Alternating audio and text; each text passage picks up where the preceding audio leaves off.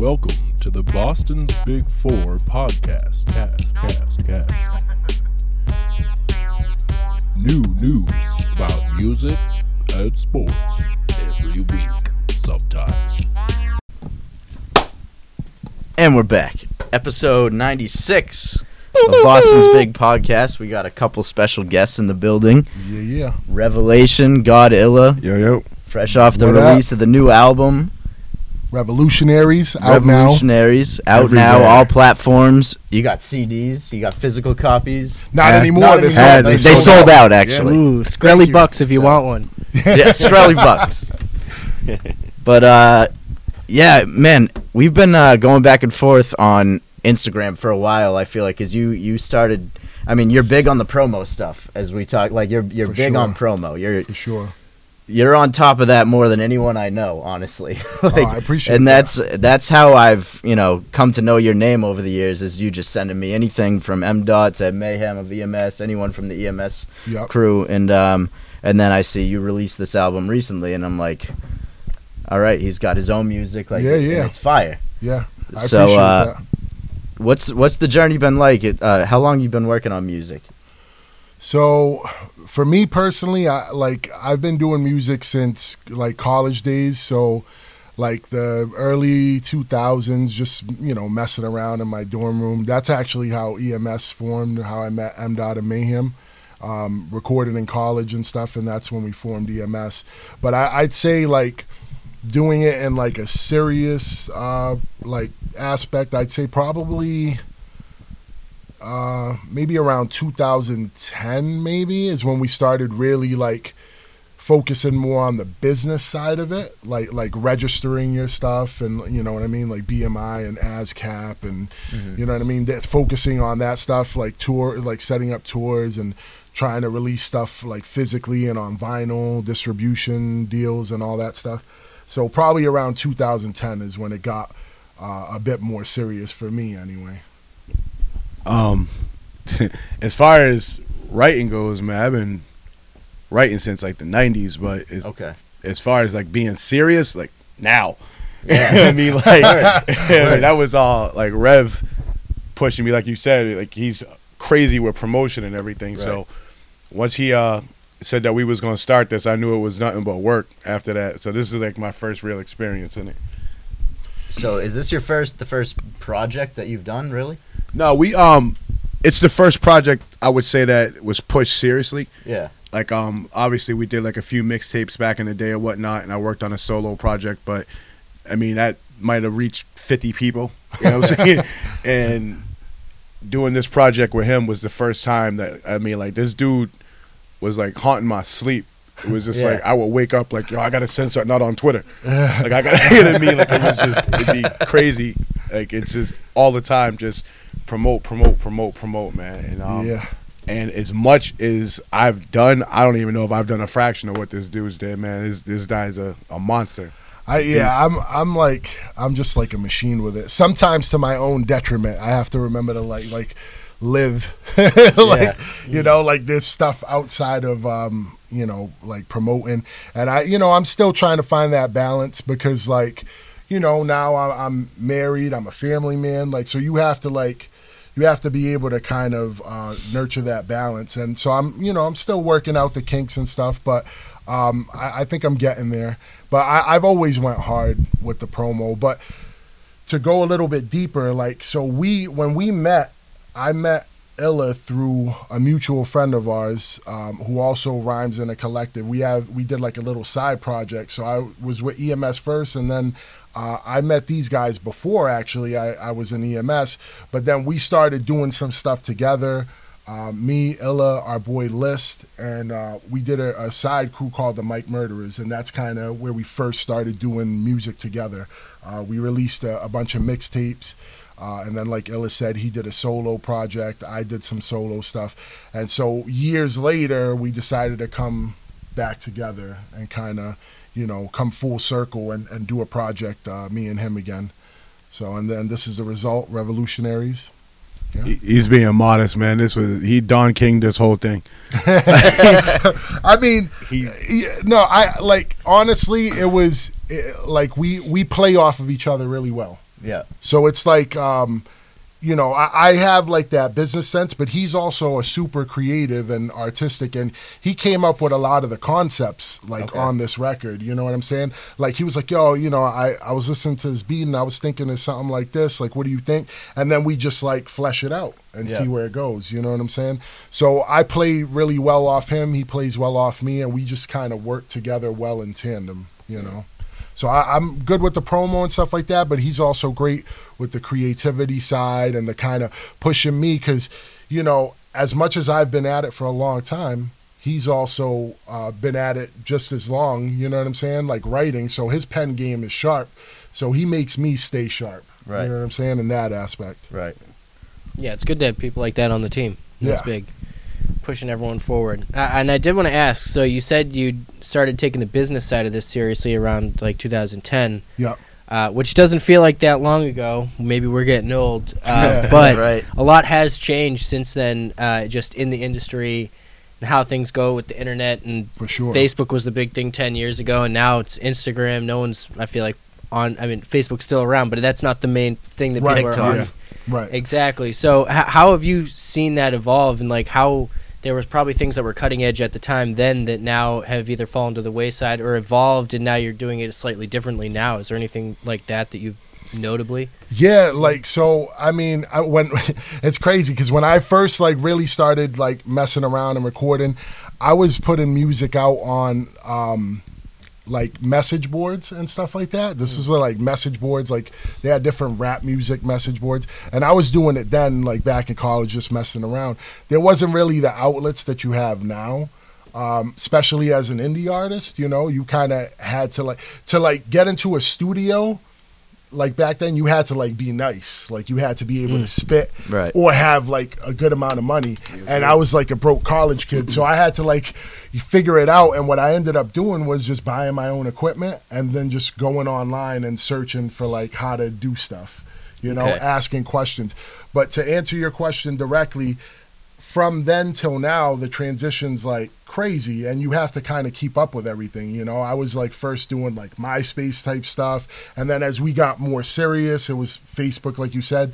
Now it's like everything's happening at such a quick um, pace you know and people's attention span is so much shorter now. So you have to learn how to live in those mediums. So instagram is um, really important.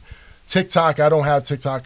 My wife has TikTok. She stays up until like two in the morning, like watching TikToks and trying to get me to watch them. But I Every see app is doing that now, though. Facebook, uh, They're not copying Face- that they- with the uh, reels Yeah, and They're all YouTube- copying each other. they, that's what they do, yeah. and and I'll give I'll give Facebook and Insta. So Facebook owns Instagram, right? Mm-hmm. And, and they bought Instagram, and, and they're kind of um, using the same model with Instagram that they did with Facebook, which makes it more challenging for artists. So they're trying to uh, go to that model of ads, right? So before, if you were to like blow up and have a viral post, you just had a viral post, and uh, whoever you got from it, like you know, followed your page, liked your page, whatever. Now they're making it to the point where your stuff only reaches like 10% of your audience. Yeah. And this is people that chose to follow you. So it's kind of messed Right. up. It's like, why should I pay to show my stuff to people that chose to follow me? Right. So if you have, let's say you have 4,000, 5,000 followers, you, you're lucky if like 300 of those people see your Yeah. post, uh, you know? So you have to kind of navigate that and figure out what works, what doesn't, when to do ads, when not to.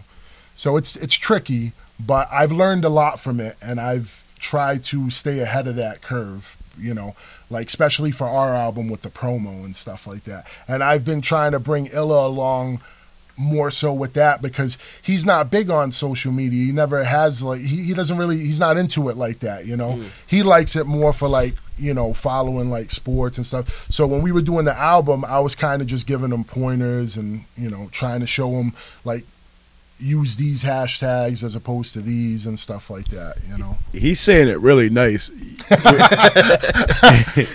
Realistically, it came down to like, yo, man, when we started promoting this, like, you can't have a conscience.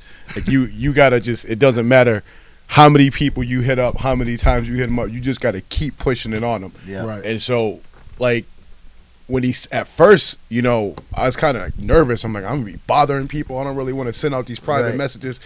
And then after a while, it was just like, well, you know, I'm not saying that it's your duty to support, but if, if one of my friends was doing something and they sent me something, I I'd sure Right. I would definitely want to support it. So I was just, after a while, I was like, yeah, man, let me send it out to as many people as possible, and whoever it sticks with, it sticks with.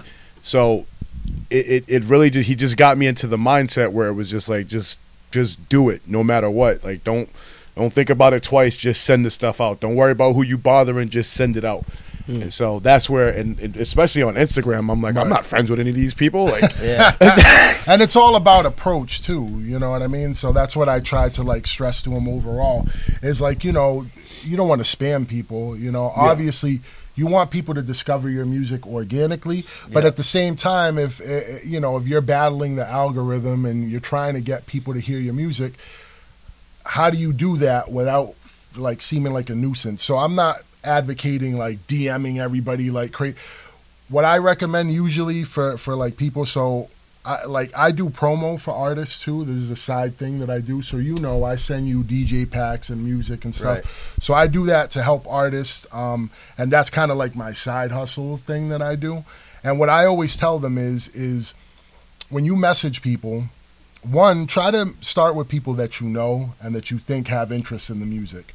Um, don't just message like it's like cold calling. Like back in the day when people would call your house trying to like sell you something, you're gonna hang up on them. Nobody Right. wants to hear that. So you have to like warm people up to it. Don't maybe don't start with the whole album. Maybe be like, yo, I just dropped like this video. Check out this clip. You Yeah. know, Yeah. and if they're interested in the clip and you're like, oh, that clip was dope, here's the whole video. Here's the, the YouTube link. You know, so stuff like that. Um, and, writing a personal message, being sincere, like take the time because if you want them to take their time, you need to take the time. Absolutely. You can't just expect people to, uh, oh, I'm dope, so people should listen. Nobody cares. Right. Nobody Yeah. cares. There's a lot of dope people out there. There's a lot Every- of dope- Everyone's trying to feed us their shit all the time. It's That's like, it. you Yeah. gotta- So being dope isn't enough. They have to connect with you some way, and also too, like you can't be like so overzealous and so like in their face. You know, throw it out there, and if it, it don't catch them now, maybe the next single catches them. You know, and that's how we we've kind of grown, and and this is why the album kind of snowballed and did as well as it's done so far. Yeah, that's important. We've talked about marketing a lot, uh, but it sounds like you have more insight on it than some of the other people we've talked to, and everyone's trying to navigate it their own way. Um, but yeah, it's interesting when it comes down to the. It's really just getting yourself out there to people that want to see you, and that's hard to do Right. because there's plenty of people out there, and you can pay to get anyone to click it or something, Yeah. but to get them to stay and want to stay and and actually seek you out, which at that point you're beating the algorithm if people are trying to find you and that's Right. something that is it's hard to do because at this point it's almost like every every person's page is like a wave crashing on like the entire any any audience that could see it and every whoever's got the biggest wave is going to be the one you see and like Right. I see Drake stuff all the time. I don't know anything about Drake, Right. but there's people that I I know personally who I see their stuff less than famous people and I'm just surprised that Mhm. you'd think that just based on I interact with that person that it should pop up more and it's you just kind you would think so, Yeah. but it's just you know you know how it is. I mean, uh, for indie artists, it's always going to be like an uphill climb. You always Right. got to fight. You know, like I'll give an example. So streaming's like the big thing now. You know, it has been for the past few years, right? But you have to find um, the connection with your audience and find certain niches. So, like I was talking to you before we came on um, about the CDs and selling CDs. So one of the things that we decided to do was do a limited run of CDs, right? Now you would think in this day and age, who the hell is going to buy CDs? Well, Most cars don't even have a fucking CD player. like it's not Like a thing anymore. Yeah, laptops Yeah. don't even have a disk drive anymore. However, that makes it a novelty. Right. And Yeah. there's a niche for that. So you have to find the niche. So what I did was I put out feelers, right? I would post things and be like, oh, you know, we're thinking of doing um, a limited run of CDs. If we did, who would be interested? And then I would see who would like the post. I'd write those names down, right? Get those names, and then you know when we when we finally got the pre-order to the CDs, you know who I hit up? Those people that like the Mm. post. So every post I did in relation to a CD, I went back and I looked at all those names. I sent them each a DM, and a lot of those people were the customers that bought CDs from overseas. Of course, some of them were people we knew personally, right? And that's fine. But then what happens is they go and they buy the CD. So now to take it a step further than that, right? This is where a lot of people don't understand the greater picture. And I always try to stress this to, to like everybody I work with, like whether it's EMS, Ella, Mike Murders, whoever. The bigger picture is you can't just look at what's right in front of you. So most people would be like, oh, it's the CD. I sold the CD, cool, boom, it's done, right? No. What you need to do is get those people to plug in and stay with you. And how do you do that? You have that person take a picture with the CD, right? Send you the picture, whether it's DM, text, whatever. Now you post that picture and you tag that person. Now that person feels appreciated for being a fan. They just bought your music. They spend their hard earned money that they don't have to spend on your music. Now you're sharing it and showing that appreciation. That's going to create a lifelong fan mm-hmm. because now they're like, okay, well, you know what? They really do appreciate when I buy their music. So the next time they come out with something, I'm probably going to buy it. Right. You know, nine times out of ten. It- you know, and that's kind of the bigger picture that a lot of artists don't look at, and you have to try and connect. Because if you're an indie artist, you don't have the machine behind you, so you have to have the personal connection with people. Yeah, two two things on that is like one, there was a lot of people that ended up buying the CD from us. Like they didn't actually get a hold of me about the music until we said we had physical copies. So it was like I was expecting everybody was going to be like, all right, I'm on Apple or Spotify or whatever, and uh, just people just started DM me like, yo man, you got CDs, you got CDs, and two is Rev kind of played me when it came to the CDs. like it was harder for me to sell them. I didn't notice it until I seen it on online myself. Like I'm hustling trying to just sell CDs. And then I see somebody get a CD from him, and they got a T-shirt and a sticker, and I was, I'm like, I'm like, get all this extra stuff from man. Like, so it's, you making it real bag. easy for you to Yeah, sell the yeah. product. so okay, so in my defense, so going back to what he's saying, right?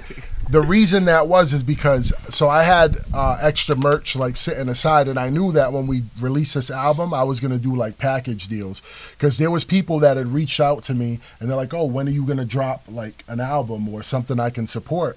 So I just kept those messages, man. I, I'm really meticulous with that stuff, Yep. and I try to like save those people's names. I save the conversations, and then the album dropped, and I'm like, "Yo, I got the album, and guess what? I got T-shirts, I got stickers. You know what Man, I'm this dude stole customers from me. I, I had people that live in his I had people that live in, in my and? I, yeah, I had people that live in my town. You And didn't it's have like, yo, and like Come I'm on. sitting down like, how did you get this dude to buy an album from you? Like, yo, man, you ain't had no, you had no t-shirts, we had no stickers, man. Oh, you didn't know we were supposed to make T-shirts? That's yeah. So so I just had red shirts like sitting aside from before. Okay. Because I like before the pandemic, I thought we were gonna go on tour again. you Yeah, know yeah. Yeah. So I was like getting ready for that, and then boom, COVID hits. So I just got all these T-shirts sitting in the basement. So I'm like, yo, what am I gonna do with these? So we're working on the album. I'm like, yo, when the album comes out. I'll just do package deals. If you get an album, I'll throw in like a T-shirt and, and some stickers, maybe a couple other albums, and you'll get like a whole package for like 50, 60 bucks or whatever. You know what I'm saying? Yeah. And that's the thing. And you know, it helps with extending the brand too, because now it's like if they're not listening to CD, maybe they're wearing the T-shirt.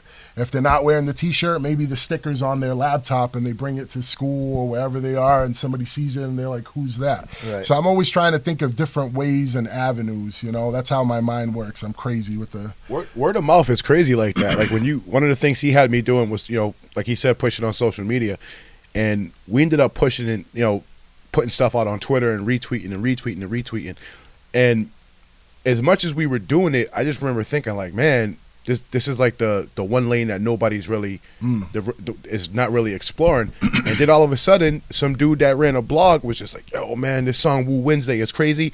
And because he posted it, then other people hit me up about it. Yeah. And I'm saying so it's just little things like that where it just made me realize what he was saying with yo, you just got to keep pushing it, you got to keep pushing it, and you also got to have stickers and T-shirts. I got to make sure I get down on that. so no. So to his credit. That's credit, actually good advice to us. We Yeah. should get some stickers and more T-shirts. we have T-shirts, but we need more. Yeah. So, so to his credit too, is like after that he ended up getting a logo made. He ended up doing all that. So you know what I'm saying. So he's working towards that, and he's gonna get T-shirts and do all that. That because now you know when we start doing shows again, now that things are So opening the next back time he comes on, he won't wear a Sixers. you know what I'm saying?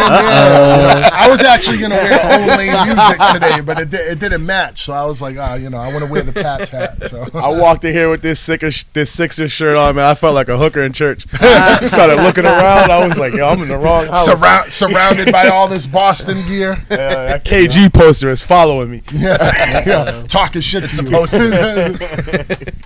That's funny. Oh man. so you're from Philly. Yeah, I was um I was I was born in Philly and I moved up to Massachusetts when I was like eight, but I would go back and forth and visit my family or whatnot. Okay. And um but you know, as much as Massachusetts is, is in my heart, and I'm gonna gain some flack for this, I will never be a fan of the Boston teams. I'm always a, I'm always I mean, that's Philly teams. that's fine. You got to root for your home team. Yeah. You know? Is It's hard though, cause y'all just that. keep winning, man. So like, you, you got us in the Super Bowl a few years ago. I, I, will, I will say this. So, side note, I'm originally from the Bronx, right? Really? Oh yeah. okay. So, so I lived there till I was about ten.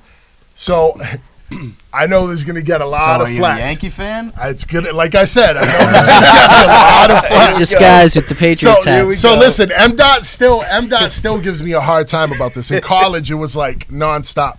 He he calls me a Giants fan. I am not a Giants fan.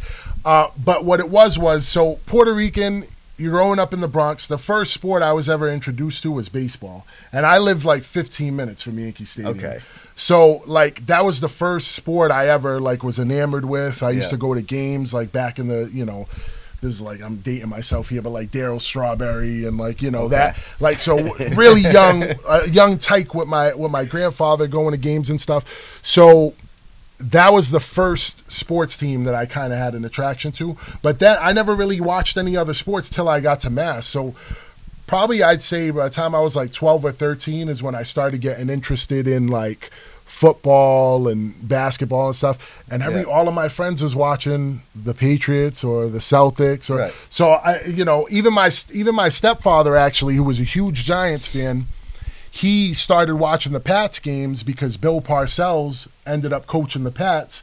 And he was just like, that was all that was on. And he liked Parcells, so by default. So it just kind of snowballed from there when I was a kid. And yeah, so I'm a Yankees fan, um, you know, but Okay. I like all the other Boston teams. so, I don't know if you that know. makes it any better. you know, like That's 75 25. That is- you, yeah. you guys can hate like 25% of me. You know what I mean? That's cool. That's. Uh, I mean, but you grew up in the Bronx, 15 minutes away from the stadium. Yeah, Like, you had yeah, no choice. Yeah. had I no mean, we used to play stickball in the streets. That was like the Yeah. thing, you know. Like you know, like we didn't have like baseball because it's like you know the city and the hood, Mm. and we would just play. We play stickball, and like you know, you hit you'd hit a home run, and like you'd end up hitting either somebody's window or like somebody's car parked on the street. Okay, I got a question now. This is obscure. This is real obscure.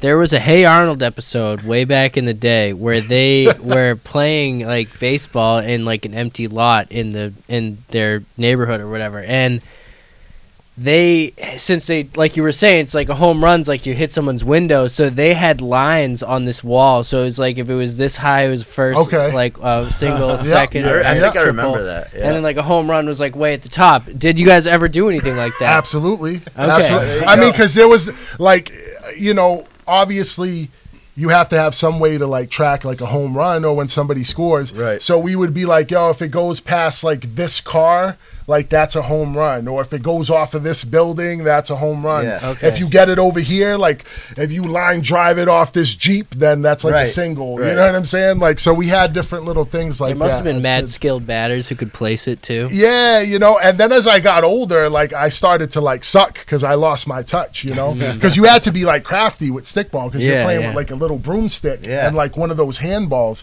And then as I got older, like because I hadn't That's what played they play in a the Dominican. That's why Yeah, they get legit. so good. That's why they're so good. They they can really time it Yep. well and they could see the ball. It's this little ball like this.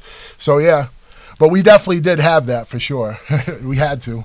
Uh, I, I I cannot catch a baseball to save my life. I'm not gonna. I Even put- with a glove, with a glove. dude, like I was on my company softball team. They was like, "Yeah, man, you good at hitting. You you can be a DH."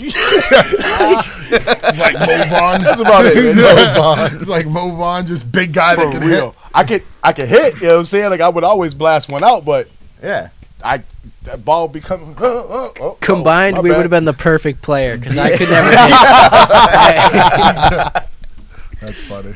Hey, DHs are valuable if, Yeah, you're, if you're in the American League. Yeah, yeah, yeah. It's true. Definitely, funny. definitely. So the uh, the album Revolutionaries. What's the overall theme of the album? Like, what's the message you were trying to get across? Would you say? Um. So before we came up, I'm sorry to cut no, you go off. ahead, go ahead. Before we came up with a message for it, the the basic point of the name was um to combine both of our names. Yeah. So when you look at the co- the cover, it'll say Rev and then Ill, and then the A is capital for Rev and Illa. So I had came up with the name um the the Revolutioner one that I think I said to to combine both of them. And when I said it, we was out at you know out at lunch after we was recording, and nobody said nothing. So I'm like, oh, that was that was stupid. I mean, I was like, I'm sitting there eating my scallops, like, all right, man, don't talk for the rest of the meal. Just nobody liked it. And then Rev hits me up later that night, and he's like, "Yo, that was a dope idea for a name." I'm like, "Well, yo, you, you could have spared my feelings at Yeah. lunch, brother." I'm saying like, you know what I'm saying? I do this all the time. By the way. I don't like to give him too much credit right away. just like holding it in. Yeah. but um, Suspense is good. The- but like we talked about this last night, man. It's kind of like finding like uh, it's not. I'm not going to sit there and say that the album's very political. I'd say it's more of a you know revolution. Would you say it was with inside yourself? Yeah, so like like it's not necessarily like a political standpoint, although there is some undertones of that. Like Yeah, on right. certain songs, there are like political because you know Well, you Where we opened with live in. Carlin, so that was like Yeah, yeah, yeah, perfect. yeah, Yeah, and and he goes on like a tirade about you know the government and and basically how we're all fucked pretty much, you know, Mm, which like, is true. to paraphrase, but Right. it's true, you know. And anybody that's like ever felt like that, like felt like helpless or like not, you know, no matter what you do, you're in the system, and this is what it is. So, Mm. what what we wanted to focus on is more more so on like personal upliftment, a revolutionary within within yourself and affecting the world around you, like the direct. So, for example, like you know, if you know you could be a better father, be a better father, and then your kid's gonna be a better person, and he's gonna affect, you know, and it's like a domino effect. So it's stuff like that um, that the album kind of touches on, but there are some slight political undertones. But like he said, the general idea was to include our names in it first, and then it just kind of became this thing about just upliftment. So as you listen to the album, a lot of the songs like Dream Chaser, Keeping On, they're inspirational. Yeah, even on something like Dope City, where it's a it's definitely a message song, but at the end with the sample from The Wire, it's pretty much it, it, with, du- with with what dude is saying is to me was almost like a personal message from me and Rev. Where it was like if we had any friends that was going through this, because I know too many people that was lost through to that BS. You know what I'm saying? Yeah. And same thing with him. So the message was pretty much like if you are going through this, you got somebody you can holla at. You know what I mean? So we made sure we added little things like that in the album to put a to put a message or some some more, some more substance to it. Yeah, yeah, for sure. There's definitely a, a little bit of everything. Like you know, there's some story records. There's some like real life uh, records. Um, there's some stuff that's just like you know catchy, like just a nice vibe. You know what I'm saying? So we try to like do a little bit of everything, uh, but it's still like predominantly you know very lyrical, very hip hop. You know what I'm saying? But just trying to hit a few different bases. You know what I mean? Yeah, I, it's it's funny you mentioned that uh, the wire clip because I, I noticed that and I was like I recognize this because I've seen Yeah. the push ups in the parking lot Yeah. quote like a million times, but the uh, yeah I was like I recognize what he's saying here and then I immediately that guy popped into my head I forget Yo, his character's name. So a funny thing about that clip, shout out to my dude List. So our boy List from the Mike Murderers, we were looking for something that would fit at the end of that song, right? So we did the song, really powerful like record, you know what I'm saying, about drug addiction and and the battles.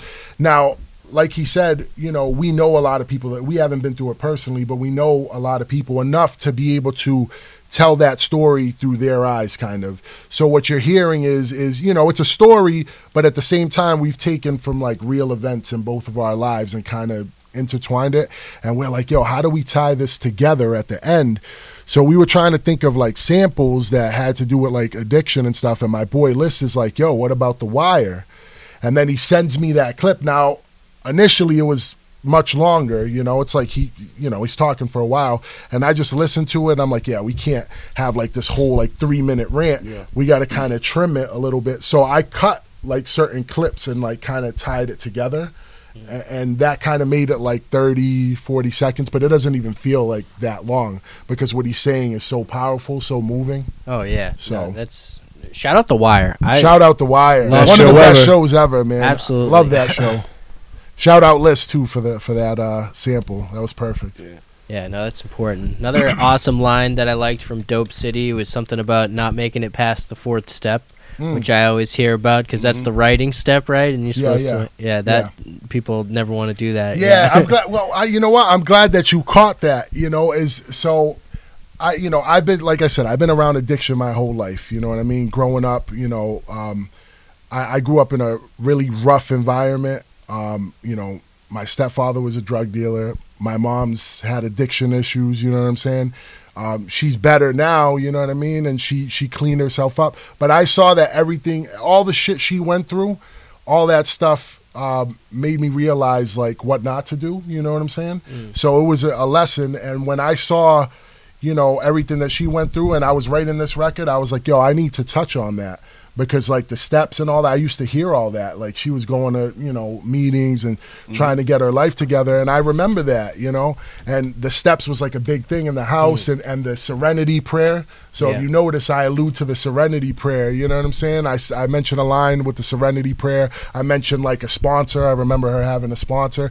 So like I said, it's not personal. Like I've never been addicted to drugs, but I've been so close to it that I was able to draw from that. And a lot of people, you know what's crazy is this record's like a hidden gem, and a lot of people reached out to us after it came out, like when the album came out, because we didn't put it out as a single. But a lot of people that record touched them because they know, you know, if it's them or a family member. I got so many DMs after, like, yo, this song's like really powerful. Like, so, I mean, it did its job. Yeah. It did Yeah. its job.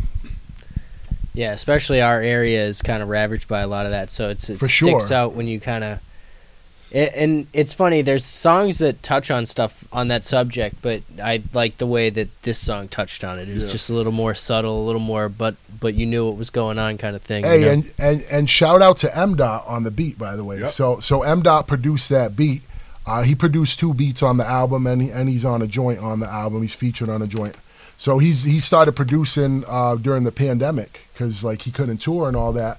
So he was like, "Yo, I'm I'm gonna just try my hand at producing and Oh, so he just started producing. so Yeah, so yeah, like like he used to mess around in college when we were in college, Yeah. but like he really took it serious now and he sat down and started learning programs, learning like how to chop samples, how to you know dig in, doing different things like Yeah. layering stuff. So he really took it like trying to sharpen another craft and since then like he's gotten a bunch of placements like he just produced a joint uh, with uh, Smif-N-Wessun on it uh, from from uh, Boot Camp Clik. He just did a joint with uh, R.J. Payne, you know. So Yeah. he's starting to like you know get his feet wet in that realm too. And uh, our album was the f- his first placement. You know, he had two songs uh, on our album, so it was dope to be able to like. Um, spit over one of his beats, and I'm like thinking back to college, like when he used to fuck around in the dorm room, like Right. making beats, and he's come such a long way, so it's pretty cool. Yeah, it was was dope. About is uh, before we got the beat from Dot to do Dope City, I, it was like two or three beats we were trying to write that song to, Yep. and it, it like it was just like it's not working, it's not working, and then I'm not even saying this to my own heart. Like we got that beat, decided it was going to be Dope City, and I might have wrote I might have wrote that verse in like 20 minutes. Yeah. Like it just all flowed out It after just that. clicked, it was just yeah. like A- and, he said, "Yo, that's." He was like, "That, that's the one right there." We were going through beats, and like nothing we came across worked for what we were trying to get across. And then we got to that, and he's like, "Yeah, that's that's the one," you know. And then boom, the there was a lot of subjects that we had that didn't make the album because we didn't find the right beats for them, and I'm really glad that we found that beat. Yeah. Yeah. So Oh, so do you have enough scrap pr- uh, work from that first album that there will be another album soon? I'm um so Yes, Rev to- yes. I'm I'm definitely working on something, but as far as like scrap work, uh, Rev stopped that real early. I have a a focus problem with, it, when it like I'll like I'll have one beat and then I'll be like, and Rev would be like, "Yo, did you write to this?" And I'm like, "I started to, but then I started listening to this other beat." I, I hear that a lot of musicians have this problem. Yeah, Right? he oh. gets his focus shifts a lot. So Yeah. I, I would only give him like a couple songs and be like, focus on these before I go. Yeah. But but to, like to answer your question, we did have there's two bonuses. There's two bonuses on the album. You can only get those if you purchase the physical, which is sold out now, or if you buy it on Bandcamp. Those are the only two ways. So you can't. So in order to get the bonuses, you can't stream them. You would have to go and buy the album on Bandcamp, and you get the two bonuses. And I did that purposely as a marketing ploy to get Right. people to buy the people album. to buy it. So I knew that, and that was the big kicker when I did the um, the pre-order. I said, if you pre-order the album, you get the bonuses now. You know what I mean? So smart. so people were like excited because they were like they've been they hear little snippets. I'm posting stuff in stories, and then uh, they go on Bandcamp, they pre-order, they get those right away. And then I got people hitting me, yo, these are crazy. I, I know the album's gonna be crazy because these two bonuses are. So it kind of worked out. And one of the bonuses was a Mike Murderers joint. So we got the rest of the crew on it on a, a secret bonus joint. And that's where we make the announcement that we are going to do a Mike Murderers album. So there is some stuff in the works to answer your mm. question. Yeah. Okay. So we just got some s- exclusive stuff for Yeah, free. there it is. There it Love is. that. Yep. Oh so man. Mike Murder's album coming. I don't know the exact date or anything, but we are working on it. So All right. So you mentioned M Dot, Yep. um, and we talked before we were on uh, the podcast. But how did you link up with him initially? He was in college, right? So yeah, initially it was in college. Um, we were just both MCs on campus, and M. Dot played basketball. He had a scholarship. Right. Uh, we went to the same school, MCLA, and he had a, a basketball scholarship. And um, you know, we just kept hearing about each other. Yo, there's this other MC, da da da. And there was like a few MCs. Mayhem was one of them and stuff. I met Mayhem. Um, he used to host this thing called the Poetic Cipher and it was like a thing where like an open mic for like MCs and poets and stuff. So I, I used to go to that and try to like you know sharpen my verses and all that. You know what I'm saying? Like, so I would you know spit a spit a verse and all that, and then he would come up and he'd give me props and stuff. So we just started talking, and then um, eventually I met M Dot through a mutual friend who used to always back in the day like. Um, you know, this is with like LimeWire and all that stuff was Oh, out, yeah. right? So like people used to download music like crazy. So one of my boys used to get all the underground stuff, and he was like the plug for all that because he always had it first somehow. He was just paying attention, and he would send me and M dot stuff, and he had like this group file sharing thing. So we were all in that file sharing thing. Ooh. So so the so secret torrent. yeah, Wow. yeah. So the group share, and then like through that, um, he was like, "Yo, you know, this other dude in the group share, he rhymes too. You guys should get together and try and do something." You know what I mean? So we started getting together, and next thing you know, like we're recording a bunch of stuff, and EMS is born. So yeah, mm. and EMS is how many people now?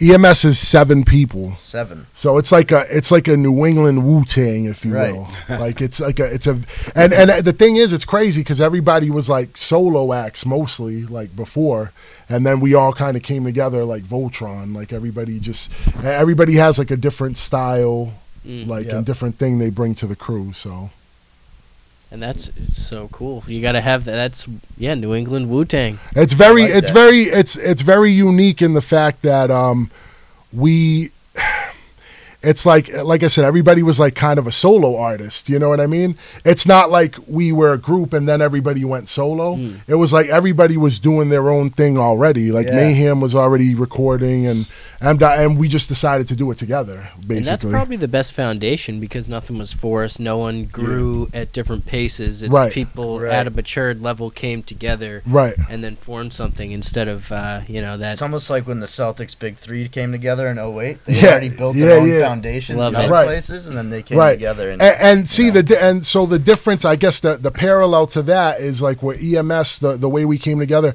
mike murderers came together because we were just friends like we just happened to be friends like i was friends with liz him, uh, uh, Liz and Illa used to wrestle together. They used to do like professional wrestling. Like so, that's another Oh, okay. like story. So Illa did like is a professional, yeah, professional. Like they did like indie shows and backyard shows and all that. And that's actually how I connected with them because how recently? Oh man, this was the professional wrestling. I stopped in like 2004, Oh, okay. 2005. yeah, oh my but- goodness. When I had um What was your name? The Messiah. The Messiah? Messiah. The Messiah, Oh yeah. my gosh. I used to uh, I was I used to come out the 50 cent heat. I was gonna say it, but I didn't know if you wanted to say it. Let's it. go. Yeah. I was gonna say, yo, so Fifty Cent Heat, which if you know is Oh, the yeah. most ignorant song. Yeah. but um I had a as for a big dude, I've always been real athletic. So when we got in the ring, I did some stuff and Liz was there and he see me and we just got cool that day.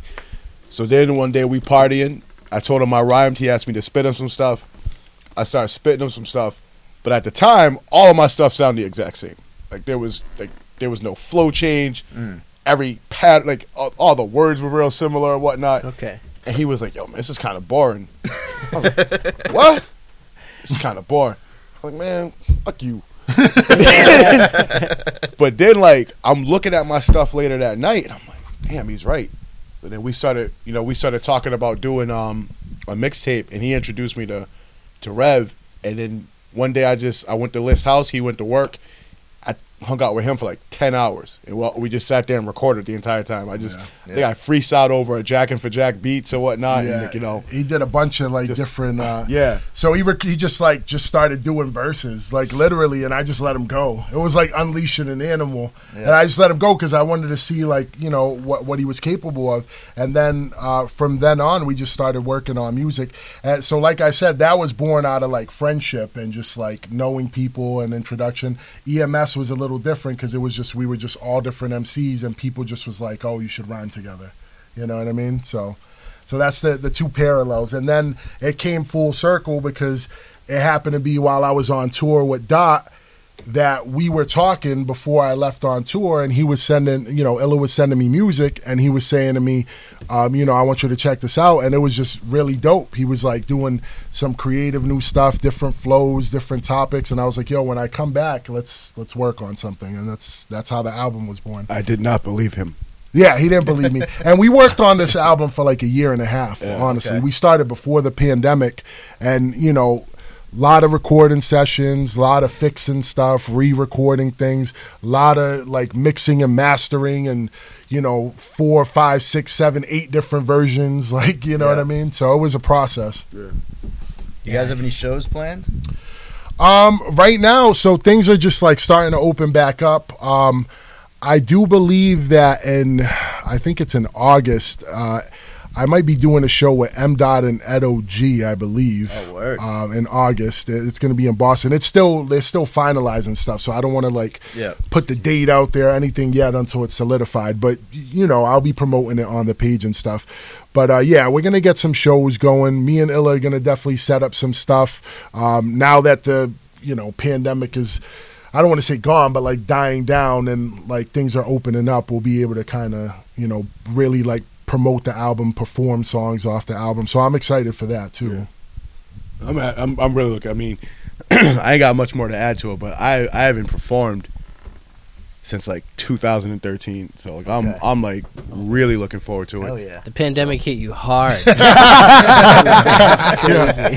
was that was the thing, and that and that and that time period is when like we didn't lose touch as friends, but we weren't really MCing together. Right. And without having Rev there to like really push, I was just making music and then walking away from it. Like you know what I mean? And then um, I hooked up with my boy, my boy Lou, and my man Cut, and we started just working on music, working on music, and then that's when I started, you know, sending it to Rev like, "Hey man, check this out," and I'm working on some new stuff and yada yada yada. And plus, it was like the last time I had rhymed with him. I think I've always been pretty good lyrically, but like I was, there was a lot of things that need to be, you know, a lot of edges that needed to be rounded off or whatnot. And um, at this point, I feel like I had got there. So when I had started sending it to him, he seen, the, you know, he seen the improvement and was like, we should really start working on stuff. And I'm, I'm at my best when I get to work with him in list. And I'm saying that's when I'm at my absolute best. So I came into this album with a chip on my shoulder. I didn't want to disappoint him, and I wanted to make sure that the year and a half or whatever we put into this was well worth it. So I had to, I knew he was going to carry his side of it. I just had to make Right. sure I carried mine.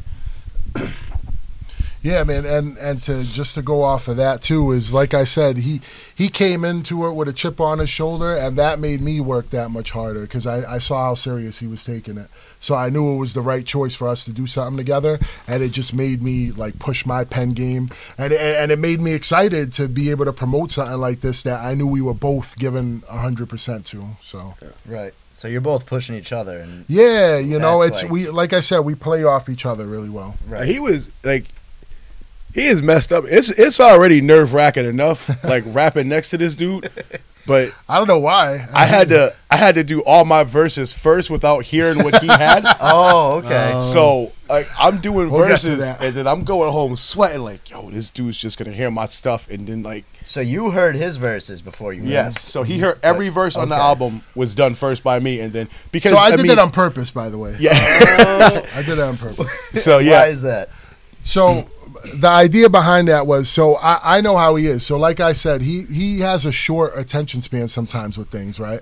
So I didn't want him to overthink stuff too much. You know what I mean? So I knew if I got him in there first and it was already laid down, then I can kind of control the foundation. Mm. Because then he can like harass me and be like, "Oh, I want to re-record that. I want to re-record that," and I can just be like, "No." it's it's great the way it is. What do you mean? You know, if he hadn't laid it down, then you know it'd be like, you know, he's got more leeway. Oh, I got this verse, I got that verse. I want to do this verse. So I always try to structure it where like, yo, this is what we're gonna work on this week. Keep him focused on that one or two verses. Comes in, he lays those. Now we move on to the next ones. You know what I'm mm. saying? So I just felt like that was better for him as far as like a focus standpoint um, because he loves to write, you know, and every time he would hear different beats, he'd get distracted. So I stopped sending him new beats, and I'm like, "You're not getting new beats until these verses are recorded." Just right to this. you know, and it's like, and it's not even a control thing. It's because I know what type of environment it takes to be able to get the best out of him because he will get distracted. You know what I'm saying? And not that that you know, like if you get distracted, but I knew we, I was like, "Yo, I want this to be like." I, I want to put 150% into this, and I don't want to uh, allow too many other distractions. I want every time we're working, I want us to be focused on what we're working on. You know what I mean? Like I, did, I, I knew where we were going with it. I could kind of like envision it, and then once it started to snowball, he saw that, and then he was all right with it. You know, he knew like what I was doing. You know what I mean? So And then, then there'd be certain verses that I did that I felt like gassed up about, and he would just not respond. Oh, the worst. so like I'd be in a booth, I feel like I'm going off, and then I look over and he's just like. And if y'all listen, and if y'all listening to this and y'all hear like an uncomfortable silence, that's really how it was. Like I was just like, I was doing like the Diddy on him, like the, the- you know, like Diddy, like in making the band where he don't like change his face because he don't Was want that- them. He don't want them to get too high or too low. Is that what you were know? doing? Was that that's what I was doing? Yeah, Okay. yeah, for sure. And, and the reason, and, and you know, he can know this now because the album's done. But uh, at the time, I wasn't. I wasn't saying that. But what I was trying to do is not let him get too high or too low on anything. You know, and, and it kept them even to where like if something really needed to be fixed and I knew that, and he came to me, and we both agreed on it, then he would come back and redo it. Or like if I needed to redo something, it just kept the process really honest. You know what I'm mm. saying?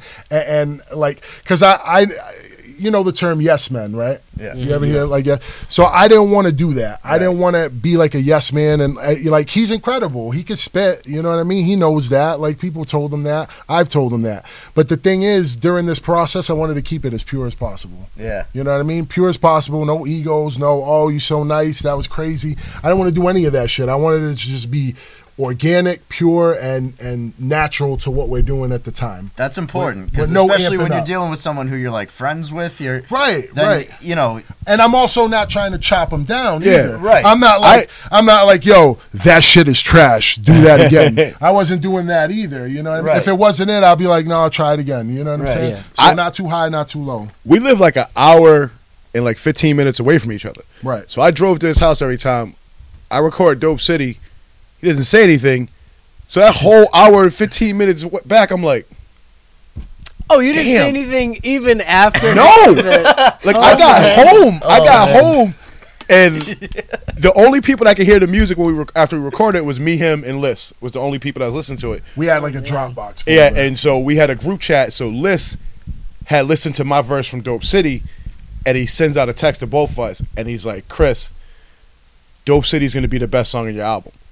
And I'm like, "Yo, you liked it?" And Chris is like, "Yeah, man, it was crazy." I was like, "Why didn't you say nothing when I was up there, man?" so I gave him credit after, right? Like, I gave him credit after once I got the text because then Lance blew it out the water, so I had to say, yeah, it was pretty, it was pretty dope. But when I when, like, I'll, I'll tell you a story. When I went to record that, right, I was having like cold sweats at night because his verse was so fire. Like he did such a good job portraying what he was trying to get across. Yeah. that I was like. Yo, I got to make sure I come correct on this shit, and I don't usually feel like that. Like I'm a pretty uh, like I'm not cocky, but I'm confident. Right. But I'm also humble too. But like when I'm listening to that, I'm like, yo, like I, how am i going to outdo this like you know and that's my mindset that's the competitive edge that he brings out of me and like i heard that verse and i listened to that verse like every night for a while before i wrote my verse and to my my wife could testify who's here in the background y'all can't see her but when i did the verse originally there was a part that wasn't sitting that great and my wife was like yo this is a really good song you should redo that part because like i, I could tell that you don't love it and she could see it in my face too and i'm like yeah but no but it's good. And she's like yeah but you don't love it. And i just kind of looked at her i'm like yeah you're right i don't love it. I should redo it. And then we like went back to the house and she recorded me and i redid it. She sat there That's with me and i'm like Nice. you know and she was like my like my little engineer and then the final product is you know what you hear. But it took me like what like a while to get that because i wanted it perfect and i wanted it to be you know i had to live up to what he did on his verse so that and then you know the outcome is what you hear that song and it's it's done well it's been a really powerful influence on people so Yeah, I feel like the entire album is we're unified, but it's almost a friendly competition. Right. You know what I'm saying? Which is good. Like, 'cause And I you- think like that's that. anytime two rappers make an album together, I think that's what Yeah. it is. I Yeah. think it's you know whether it's Eminem and Royce or Fab and That's what I Jadakiss, it's like yeah. they're. and some of those are like the best like i love albums like that where I they, think because like, they going bar for they get the best and- out of each other because it's there's a difference between making an album by yourself and doing it with another person who is really good at what you do and you know is like one of the best at it and you're you're trying to outdo them but like in a respectful way right mm-hmm, right. So it, it yeah that's a lot of times the best hip hop music is made that way. For sure. For sure. I agree man. A- and that's why it was so fun like making this album because i know we bring that out of each other. But also too we're friends too so it's like Right. you know it's like a friendly competition and, and we know that we're trying to uplift the other one you know right what i mean? Absolutely. And that's key like as you're recording is to never lose track of that part you know? Because there's times of frustration you know what i'm saying? Yeah, oh, you oh, argue sure. you get mad and you're like nah and you disagree and stuff but the thing is is like at the end of the day you have to remember why you're doing it you know what Right. i'm saying? And and you're trying to like um you know put together this art that you hope people will connect with Right. you know what i'm saying? And that's kind of like the end goal. And you know i'm just glad people are connecting with it.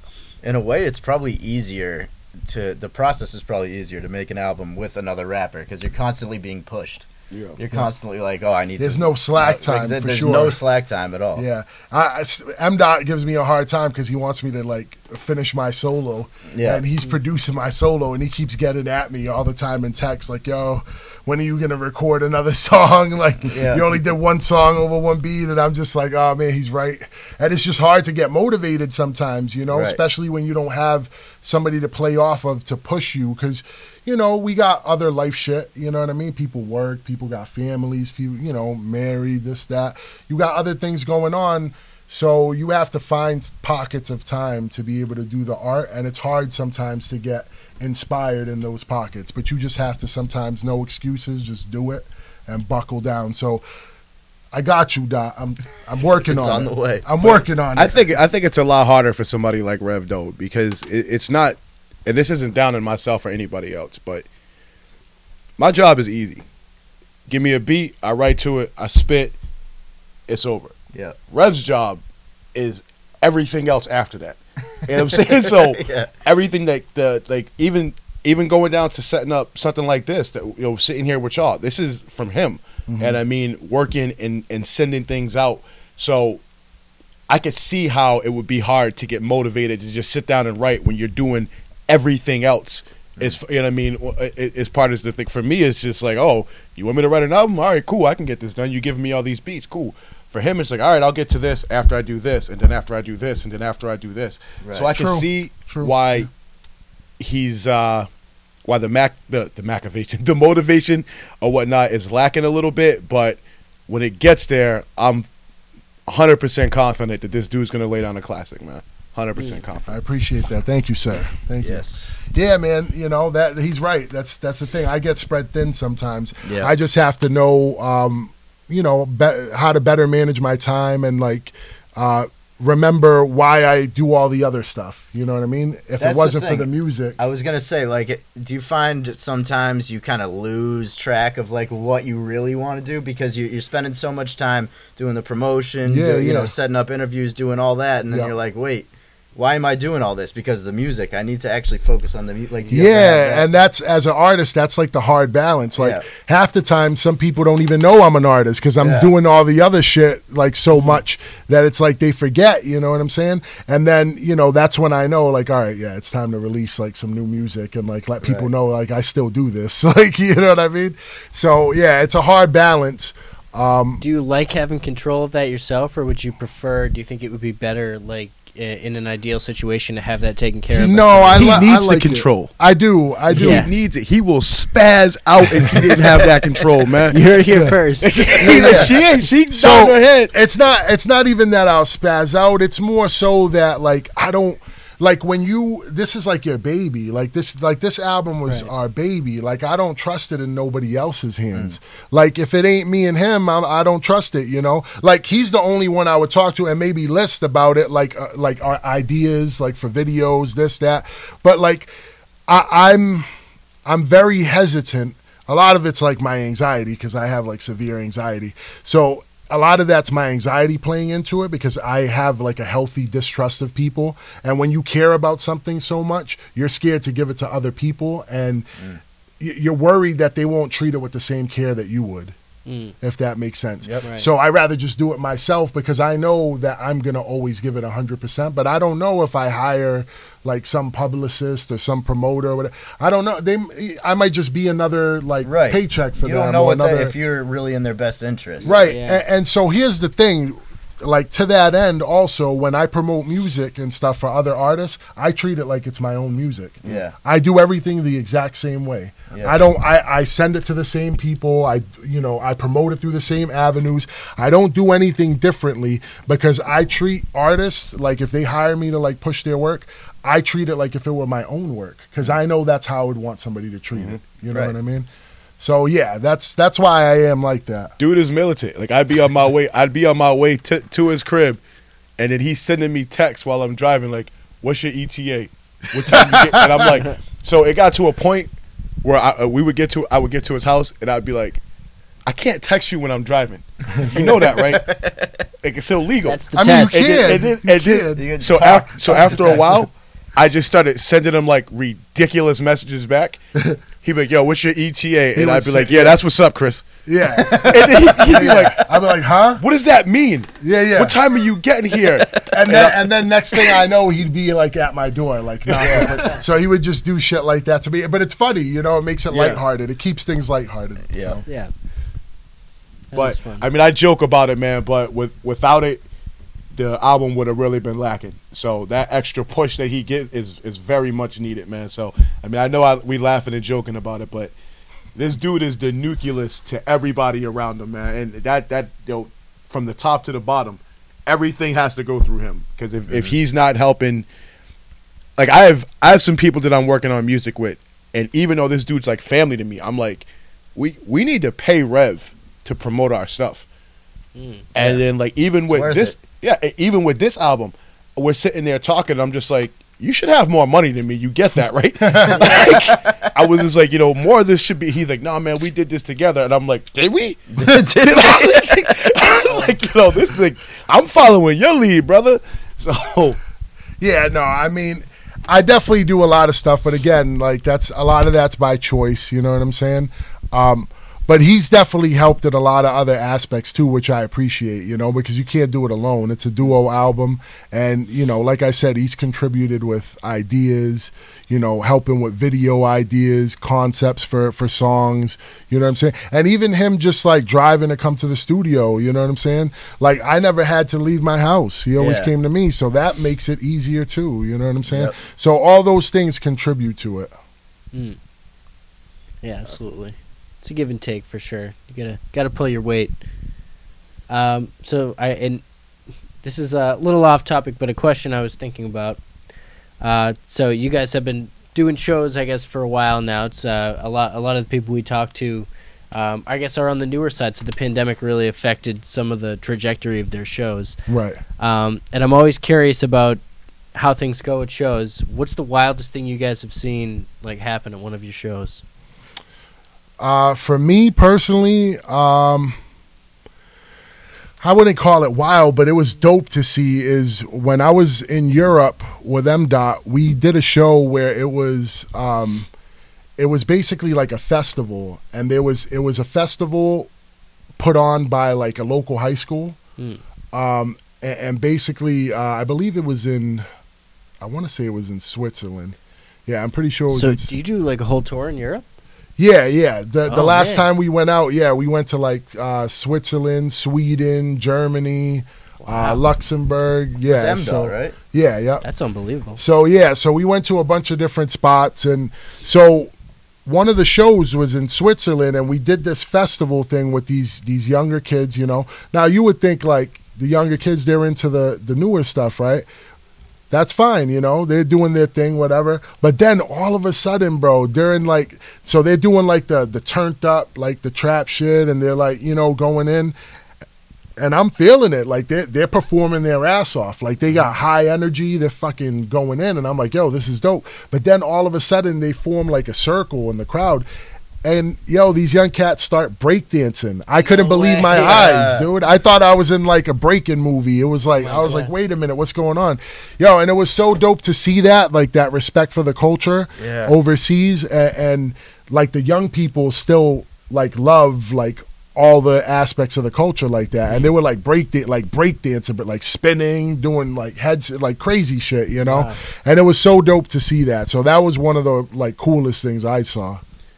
I did a show opening for Two Live Crew, Oh shit. and I would Oh, say yeah, I know where this is going. I would say the, wild. the Yeah. wildest thing I seen was the crowd. Yeah. I mean, that music hits and even dudes start shaking their ass. you know I'm saying? It was just booty everywhere. Yeah, yeah. And I mean, and like I Uncle had, Luke, bro. Uncle yeah, like Luke I, gets I'm sitting poppin'. there watching, like, wow, this energy is crazy. For me, I would say the we had did a show in Maine at like this car show, Oh day. yeah, that was a good one. and we were performing in a wrestling ring.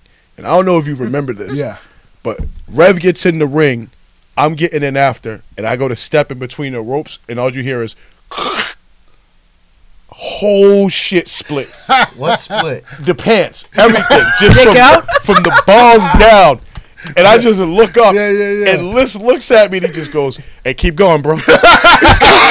Like, You did the show Dick Out? just the whole show. I'm sitting there, Oh no! like half stanky leg, performing or whatnot with the with the pants. I'm glad you but asked he that was a question. pro though. He kept he kept going though. That's the key. Never stop. Just keep going. Hey, Act the- like it didn't happen. It's like I remember uh, Destiny Act like it's part of the show. Yeah, I remember Desti- This is Destiny's my Child wardrobe. when This is what I This is before Beyonce was Beyonce when she was in a group with Destiny's Child. They were on like BET. They were coming out, and Michelle tripped and fell on the stage. Beyonce and Kelly looked at her, and they kept going and doing their two step.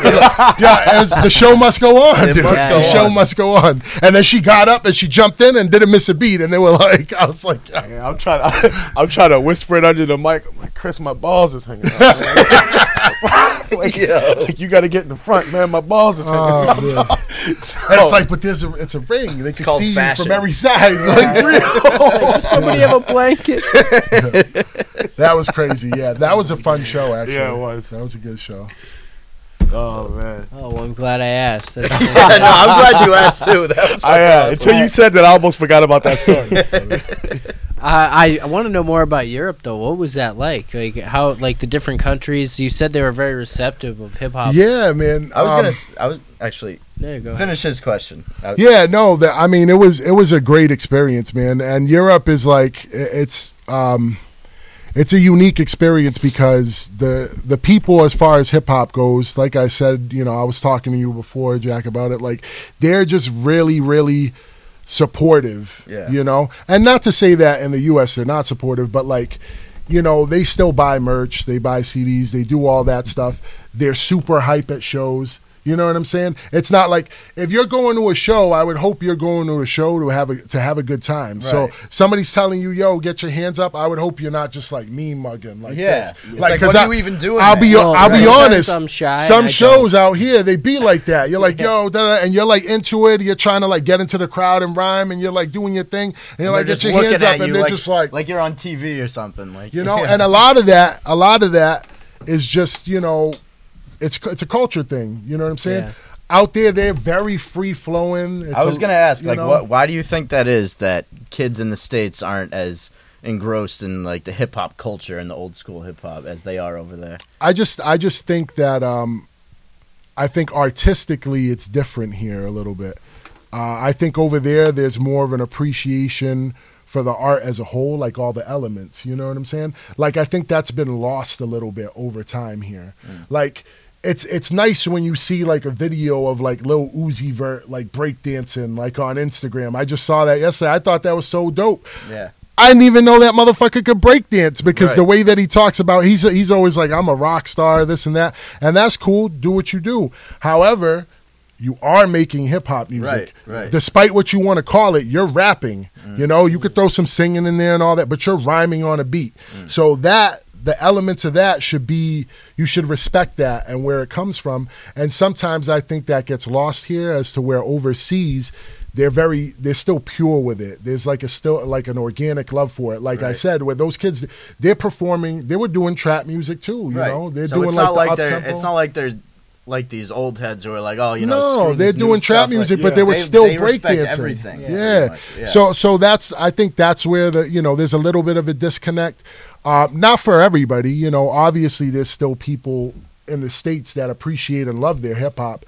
Uh, a lot of them are like older heads, you know what I'm saying, that love the golden era. But that that's another thing too, is like us as uh, like for me being somebody that like was around in the golden era and I grew up in that like I love that era but I still respect what the newer era does you know what I'm saying I can't just be trapped in that box and be Right. like you know what I'm saying and be like oh cuz that would be like what my my parents and my grandparents did to us you know what I'm saying? When rap came out they thought that shit was just going to be a fad. Right. oh this shit'll disappear in like 5 years. It's, you know it's not going to stick around.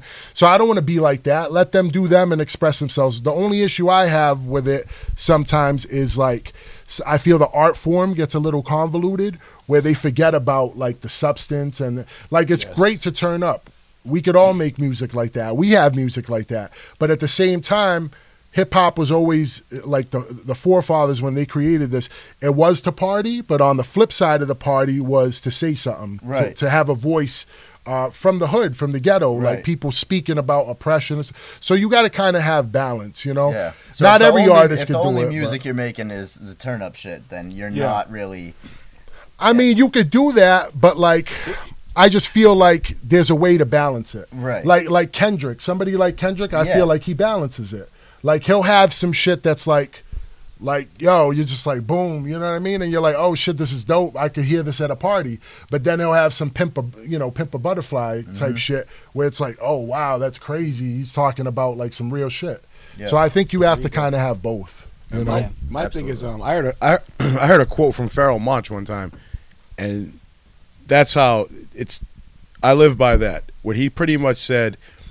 When I was coming up, I listened to artists, and I would always say to myself, like, "Damn, at one point, I hope I can do this. I, I hope I can be somewhat this good. Yeah. And the feeling today, if you're coming up to, to rap, is almost like, well, I know I can do this if he can do it. And I mean, and so It's different. I think that's different. the that's the biggest difference there, and like because it doesn't seem like once somebody gets a dope beat, it's like, well, who gives a shit what I'm saying? Right. You know what I'm saying? And As long as the melody's there and the flow is Yeah. on point, Right. then who Right. cares what I'm saying? exactly. Right. And don't get me wrong, we all have those songs that we just want to zone out to. You don't Mm-hmm. really want to listen, but I can't listen to a whole album like that. Right. You know what I'm saying? Like I want to hear you say something that I want to be like, oh, I caught that line or whatnot. And and if I'm not doing that, if I'm just hearing all beat, then I can't really get into it. Right. I know music's always going to evolve. That's what I respect. That's what I love about you know not just about hip hop and music. That's I love that that it's always going to evolve. But if if it evolves into something I just don't want to listen to, then that's you know that, mm. that ugh, I can't do that. But I there is think- there's a lot of dope stuff out there. You just got to look for it, man. That's You know true. what I mean, like You everything. look for it. That's the everything. thing. Yeah. You like it. In order to find really dope hip hop nowadays, you got to dig. Like Yeah. you got to dig. It's not Yeah. as easy. It's not going to be, you know, if you look at the the charts or what's popular, you're not going to find the best stuff. And, Yep. and that's the thing, because those people are more, they're more predominantly focused on what's going to sell the most and stuff. And I think that's that's the thing for me that I think gets a little lost in this era. Like I like a lot of stuff. Like I love Cole, I love Kendrick. You know mm-hmm. what I'm saying? I, I like a lot of different stuff like that. There's a lot of dope artists, and I listen to turn up shit and all that. Like you mm-hmm. got you have moods, pockets for certain things. Absolutely. But I think one of the biggest things is if you're making music, right, and you're you're trying to make it from the soul, from an artistic standpoint.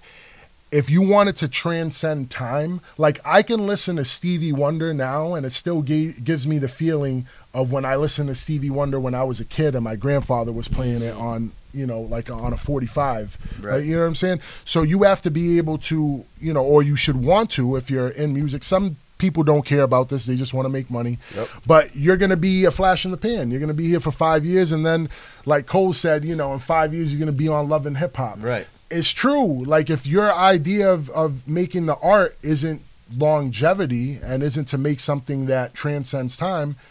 You're not going to be around. Yeah. You know what I mean? It should have a feel to it, and that feel sh- it should connect like across eras. You know what I'm saying? So Absolutely. Now Cole was on point with that. That was 1985, right? yeah, Yeah. yeah. And Going in on, um, I think it was Pump. Lil Pump. Yeah, and and And then they had a conversation and- afterward, but, you know, and that's you know, what it's about. The what's OG Pump school doing and the younger. nowadays? Like I'm not really sure. Who knows? like- date, probably dating supermodels. and, Yeah, like, I'm sure he's off, I'm sure he's but- living but- a great life, but Gucci Gang is not like a timeless record. No, I mean? exactly. It's not, gonna, it's not ten years from now. People aren't going to be listening. to that. Exactly, and that's the thing. And I think Cole tried to put him on to like a little bit of game with that. Right. and they had a conversation after that. Hopefully, he took some of that with him, you know. So I would say that to newer artists now, don't chase trends or sounds. Like it's cool to do what you want to do and like have fun and stuff, but if you want lasting music, uh, you have to create music with a feel. Like people have to when you when people push play, they have to feel it because no matter how much things change in the genre, feel is always there. Yeah. That doesn't change. So, like I said, I can listen to o- you can listen to old rock music, you can listen to old R and B, you can listen to oldies, whatever, and you could still listen to them today with the same passion as you would years ago because it's just good music and it has a feel to it. Right. You know, some of it was trash. You know, don't get me wrong. Oh, Every for era sure. had their garbage. You know what I'm course. saying? But so Yeah, it's interesting too because if you go back and I don't know that the top 40s today, I don't know that the top 40s in the past 20 years measure up to the top 40s of the past uh, century. You know what I mean? Yeah, like yeah. of the music that that's was a good that's a good point actually. Yeah. if that I never thought sense. about that. Yeah. That's crazy. Yeah. Yeah, I mean, if you compared the two, it's like you know what I mean. Like these are top forty now, but where will they be in like five, ten years? That's really where that's the test of time. Like you go back and you look at records like you know old Michael Jackson records and shit. Some of those things are still on the charts. You still hear Yeah, them. yeah. Like, They're still you on the charts. You go to the grocery store and it's playing on the yeah, radio. like, it's like yeah. quadruple diamond or whatever Right. it is, and they're still on the charts and still selling. That should tell you something. You Mm. know what I'm saying? Like making music like that that transcends time. You know? My thing is, I, I I can't get how somebody doesn't want that feeling. Right. Like, I know realistically, as as well as the album doing is doing that we're relatively small potatoes. But when I looked and I seen over forty thousand streams, like, my heart like I was like, oh my god, you know what I mean? Like Yeah. people are actually listening, people are giving That's a a lot Yo, of streams. Yeah. And then, yeah, it's you know, crazy. Indy, I didn't even. I was like shocked, bro. That's Like, a lot. Like, I just got a I just got a, a a message from a producer in like Finland that was just like, "Yo, man, I just heard your stuff. Yeah. I want to I want to do some stuff with you." That's great, man. And that's a great feeling to have. Absolutely. I would I would never want to want it to be like, "Well, I got a check, so who cares?" Right. You know what I'm saying? I want as much. Don't get me wrong. I ain't saying I don't want no money. I ain't saying, I ain't, I ain't We saying all want a that. check. I ain't saying that. You know what I'm saying? Oh, but I am saying that there- there- Yeah. there's a there's a big reward when you see that people are actually feeling your stuff. Yeah, That's true. absolutely. Yeah, I'm just glad it's doing well. Yeah, Honestly, I'm Forty glad. streams. Yeah, man. That's- It- damn. it's yo. closer we- to 45 now, right? Yeah, it's, 45? yeah, it's Okay. almost at 45. Yeah. So so the thing is is like, you know, it's not that I'm shocked. Like I knew it would do well. I just didn't know like this well and a lot of it has to do we just had a game plan in place. We knew like how we were go- we knew what songs we were going to drop. We knew how we were going to push them. Um you know, we knew like we've been talking about the videos we want to shoot and why, and, and about making videos different, not just like traditional rap videos where it's just somebody rapping in front of a camera uh, for three minutes. You know, like trying to really have treatments and different stuff and, and being creative with it. So I think all that stuff kind of is um, transferred over, and people have been receptive to it. And a big thing too, honestly, whoever's listening, like artists that are listening to this, when you listen to this, uh, playlists, man. Like you know, that's the new thing, and and streaming. You know, as much as you want people to buy your stuff, the way people are going to discover your stuff is through through streaming. You know what I mean? Absolutely. So it has its pros and its cons. Like, you know, obviously as artists, you don't want to get like you know one tenth of a penny or whatever for like a stream. You know, but like he just said, somebody from Finland hit him up to work.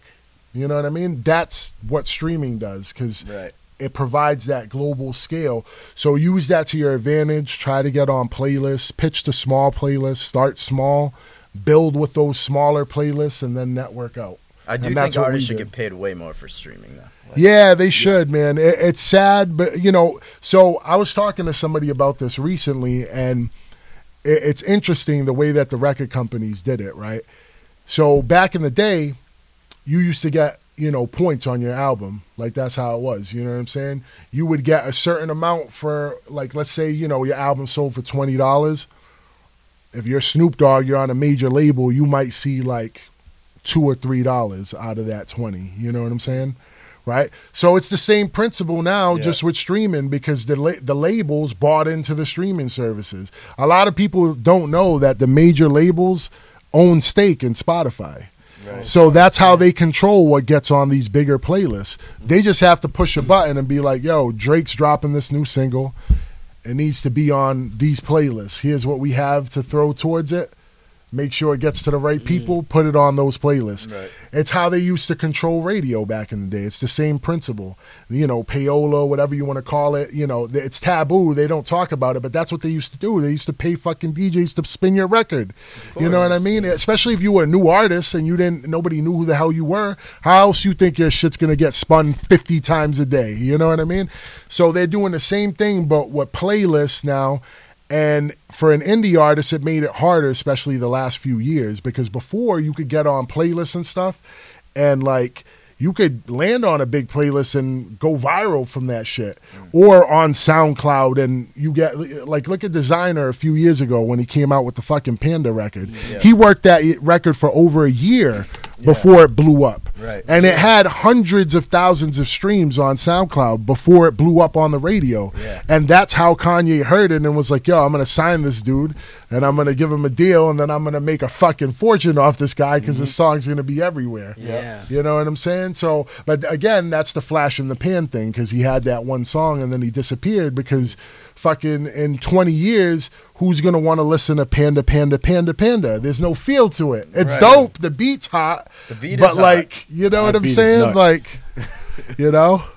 But, but you know, it I'd is rather what it listen is. to Joyner's version of it. Yeah, You listen, it is it is it is what it is. You know, I'm not not everybody get get your money, do what you do, but at the end of the day, don't forget the art form. You could there's a place for those records, but on the album you should be there should be some cuts where you're trying to like mm. make something that transcends time. You Right. got to have and actually singles. connect with people. Yeah, you Yeah, know, yeah. especially as an indie artist. I, for me, I don't think indie artists should be chasing it so hard, like to sound like radio.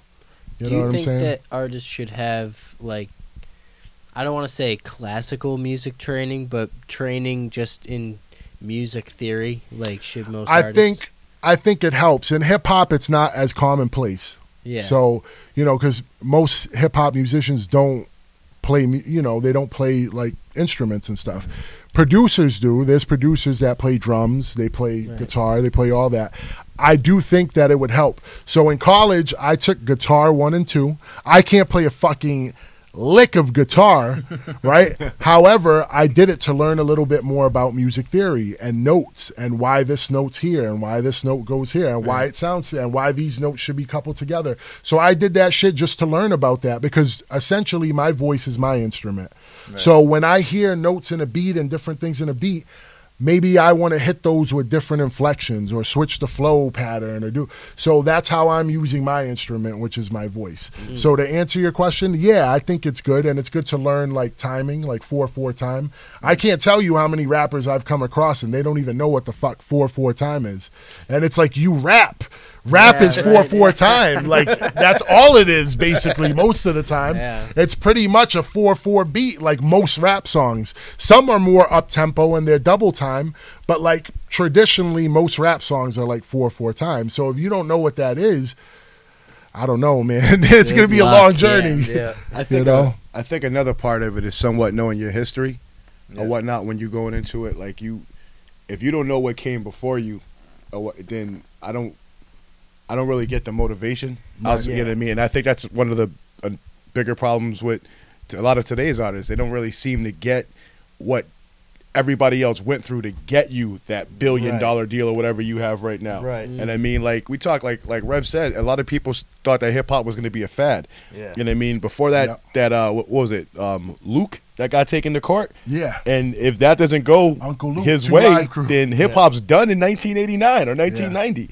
So yeah, he, he went to court and like fought for it basically. so Yeah. to be like freedom of speech and to be able to like Yeah. do all that. Yeah. uh, Oh, so wow. like, it's like pe- early comedy. They were just trying to censor the whole thing. Yeah, Exactly. they were trying to cut it off right at its infancy, and he Huh. went to court, and, and because he It's went like, to no, court this and won that art. case, We can say whatever we want. Exactly. then Yeah. you then you have like you know WM, uh, I mean uh, WNBA, fucking NWA, and like yeah, I'm tired, but listen, and WNBA. for WNBA, sure. them too. No, but both.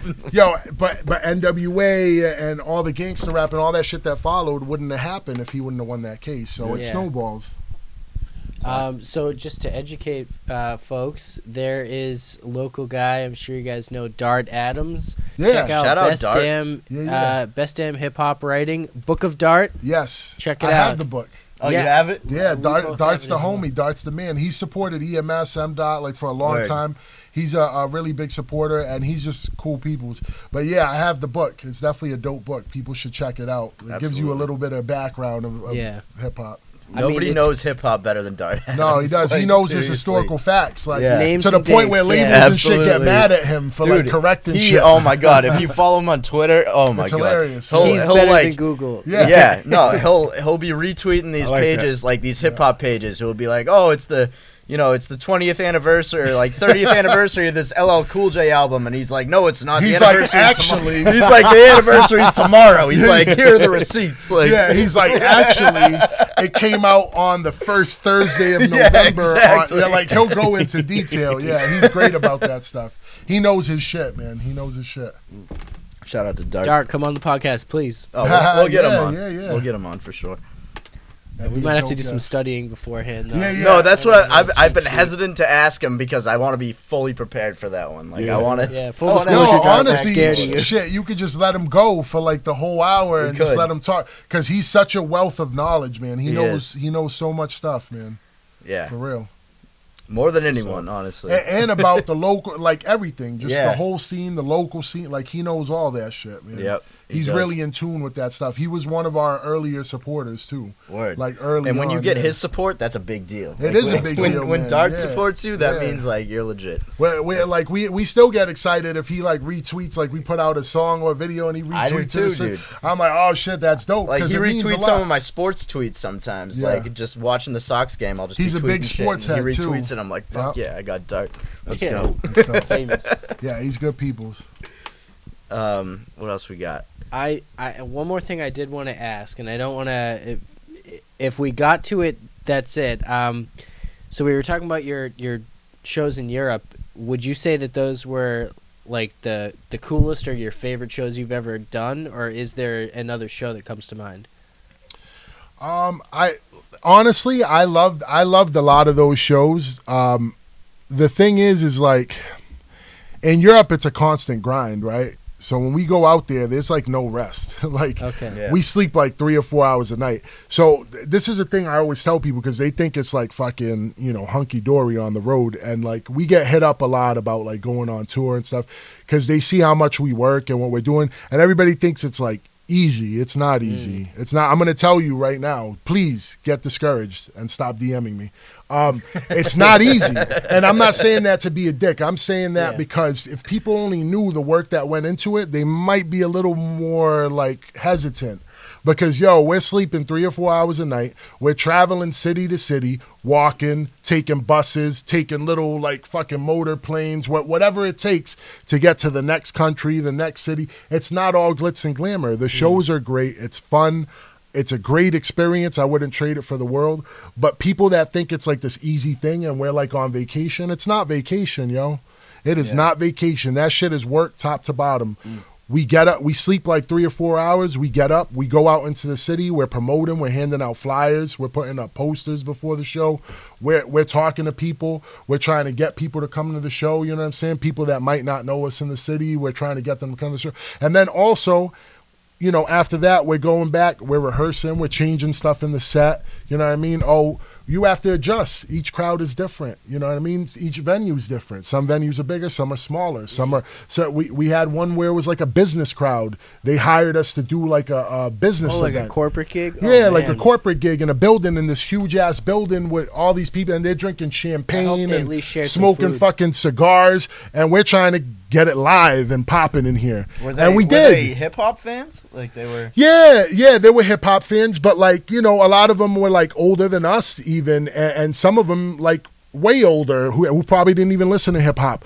But the idea was, you know, when we went in there, is to make everything high energy and up tempo, so they have no choice but to get down with it. Right. Yeah. So that's what we did, and then we we switched stuff. We did stuff that they might be more familiar with, right? Mm. Like we took beats that they would know, and we just spit over those beats instead of our own beats. Mm. That's the adjustments you make. So we're doing shit like that. We're promoting. We're handing out flyers. We're going to sound check before the show, doing that. You know what I'm saying? And then, you know, after all that's done, then you do the show. You know, then you're selling merch. Then you're taking photos. Then you're talking to fans. Then you're trying to create relationships with promoters and people so that you could come back out in the future. So it's a lot of different shit. Doing all that on three hours of sleep. Yeah, you know, and then you go home to the hotel. You hopefully like, you know, like go to sleep eventually, and Yeah. then wake up and do it all again. And you do that for an entire tour. So it's not as easy as people think. But to answer your question, I do love the shows in Europe, but it is a lot of work. But I love shows in general. To be honest, I love connecting with an audience on that level, no matter where it is. I just love people. I love the fact that people would even listen to us live. I think that's dope to me. Uh, if they're coming out and they're coming to see us, I appreciate that. So, You still get nervous when you perform? nah, not really. Honestly, I used to. I used to get like crazy, Aren't like you supposed butterflies. to? Huh? I hear you're so. I get like I get like a little I get like a little anxiety because I'm just a fucking anxious person to begin Yeah. with. Yeah, yeah. You know what I'm saying? I'm just very anxious to begin with. So you're getting on a stage in front of people, you're gonna get anxiety, yeah, so it's more like I want to hurry up and do it because I hate waiting around. Mm. But it's not so much like nerves, like oh my god, like there's so many people. I used to get like that back in the day. M dot like he used to tell me all the time, yo, don't worry, you know, you know. And this is Yeah. when we were like first doing it, and then a- after you do it for so long and you've performed so much, it kind of becomes like riding a bike, like second nature. Mm. So now the challenge is like you know, just trying to outdo the last time, kind mm, of. yeah. You know, how can you make it better? What can you add to your stage performance and stuff, energy wise, crowd interaction wise? We do a lot of different shit. We do like little dan- We have fun up there. We do dances. We do crazy shit. You put on a performance. fun, Yeah, literally, Yeah, it's it's a a performance. You know. Yeah, So- those are the best As it should shows be. too. Yeah. So now I am curious: is it possible to get nervous on stage after your balls have been exposed to an arena? Don't don't. is it? That's yeah, that's like the height of nervousness right there. So you've already reached that. I, um, I think It before can only go up from here. for real. so for me, any t- for for the longest time, I would always say I would always think that I was really nervous, but I I think it's more of just pinned up en- energy. Yeah. And I mean, like even before I'm, even before this interview, and I mean, like I'm sitting there, like I'm having conversations with you, we laughing the whole time. My heart is like Looney Tunes, dude. Yeah. Like just. Mm. Oh, me too. mean, honestly, You know what I'm saying? Like, I'm, I'm the same way. Yeah, I get a I little was bit sweating of that. I was sweating when we had yeah, audio yeah, issues. you saw him. Yeah. I get a little bit of that from it, but like for me, it's more anxiety. I think that's where it's based for me. You know, I think for you, it's a little bit of nerves, right? Yeah. A little bit of nerves. But like with time too, that shit like tends to go away. And Yeah. you guys also make it very easy to be comfortable. You know what I'm saying? Like, you, Oh, word. Appreciate that. No, yeah, I no, like to hear that. Because like when- it's a very when we were vibe. talking about stuff before, we were talking like before we came on camera, we were talking about stuff that we're all comfortable with. Right. That makes the, the that's kind of like it sets the tone for the interview. You know what I'm I, saying? I love like talking to people before we do the interview. So It's when I feel comfortable Yeah. with them beforehand. Like sometimes if we do them, like when we were doing interviews just on Zoom, and we weren't really talking beforehand, like it was Mm-hmm. Oh, way more rough. awkward Yeah, because it's it's like we haven't really even got to know each other yet. So Yeah, performing on Zooms like it's like out of Oh, space. my God, dude. I like bet. out of space. I pulled a thigh muscle on stage one time. okay, Like, like you, like you, you know, who Shawn Michaels is the wrestler, Like- Why does that sound so Uh, yeah, I familiar? think Well, so. the heartbreak kid. the Heartbreak Kid. He's, he's Yeah. a he's a he's an yeah, old yeah, school yeah. wrestler though. He used to do like a pose where he would like stretch like this, Yeah. And then make or the whatnot. muscles, yeah. So we was like jumping, trying to get the crowd into it. I just felt this pain shoot down my leg, and I had to sit in the Shawn Michaels pose the whole time, like just sitting there rapping, like just hoping it was going to stretch out. Charlie You know horse. I mean? That's So, funny. Like my wife is sitting there looking at me while I'm doing it, and she's like, I can see her lipping, like, "Are you okay?" And I'm just like, like in the middle of rapping and whatnot. So, Oh my god. Oh man, but you get through it, man. You get you like those things help you, You and whatnot. it. Like, and I mean, like being um It's like something to focus on almost. For real. Yeah. Mm-hmm. like That's like you said, man, being mistakenly naked on stage helped. Man. Yeah. Accidentally naked, be, that, that helped. I mean, how can you ever get embarrassed or they nervous always say that? you know act like the whole crowd's naked. They don't That's say true. act like you're naked. Yeah. That's true. Yeah. It was it was real funny too, man. Walking like walking up to him, and I was just, when I was like, "Yo, Chris, my balls is hanging out," because I'm trying to whisper it. He's like, "Yo, what?" Yeah. I What? And I'm hear what like- he was saying. and I'm trying to like focus on what we're doing, and I'm like, huh? huh?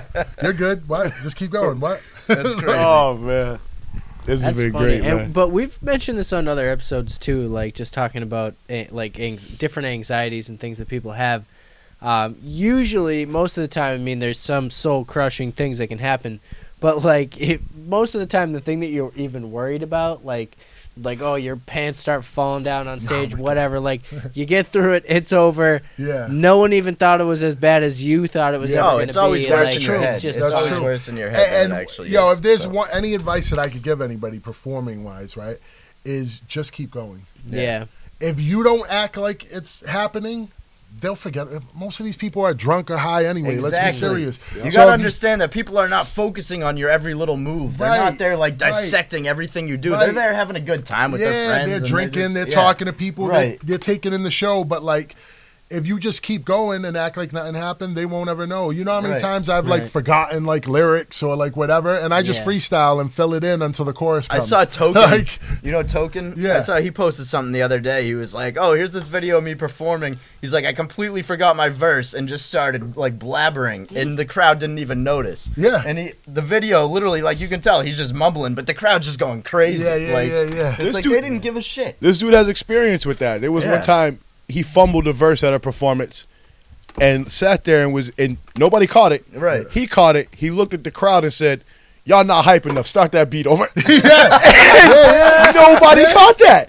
And it, he, fuck he it, why not? it Yeah, I whatever. fucked up, but they don't know. Hey, Yeah. yo, y'all not hype. Let's do it again. Yeah. Let's go. You know I mean? How are they I gonna fucked know? Up because that you gives weren't hype enough. that gives yeah that gives me a little bit of extra time to catch my shit. You know what Right. I mean? And then boom, there Improvise. And real talk, the crowd got hyper. Yeah. and he started spitting the If verse. you So call him out, yeah, Yeah. that works. Hell yeah. That's it, man. That's uh, you know little tips and tricks along the way, man. Shout out to Token. Shout out to uh, John Glass, our, our boy John Glass. Shout out John Glass homie. as well. John We had him on the Glass. podcast a Yeah, little yeah, while ago. yeah. Yeah, I great that. to get him on an Great in-person guy. That's the episode. homie, man. That's the homie. Have you worked with him at all? Um, we've we've done some stuff. It's never been released. I don't think we've had we've got some gems in the cut. Um, he's done a lot of stuff with M Dot. Obviously, uh, Yeah. he was on Ego and the Enemy. He produced a couple cuts on that. But we have some stuff in like just in the dungeon. I don't know when it's gonna come out, but we'll we'll, we'll work on it. But we're always doing different shit. We record at a studio here and there too. So Oh, word. yeah, Big shout out, John Glass. yeah, man. That's the big homie. shouts. Are there any uh, New England artists or otherwise that you'd like to work with in general? Um, let me see. I don't got anybody specific, so I'm gonna just say any and everybody, man. Anybody that want a verse, I'm down. Yeah, Word. unless you suck. I mean, Yeah, no, I'm I just, I'm just playing. I'm just, That That's a goes given, without though. saying. That's a given. That goes without No, saying. no, I like I've worked with a lot of different people that I that I admire and it's it's cool, man, because I never thought I would be in that position to work with like, you know, like people I really respect and stuff. So this is a little like gem that I'm gonna throw out there for y'all that nobody nobody knows yet. Tay knows, you know what I'm saying? Illa knows. Jealous. So, you know, shout out to M Dot. He's M Dot's coming out with a, a vinyl record uh, called "Dining in Dystopia." It's Okay. going to be out uh, within the next few months. I don't know the exact date yet. He's still finishing off like everything, the artwork and stuff. But he's got some crazy records on there. So one of the records he's got on there that's going to be dropping next week, actually. Okay. He's got a joint with Conway the Machine, right? Oh, So that's going to be on there. So I mean, you know, Crazy. I don't have to say much about that, Right.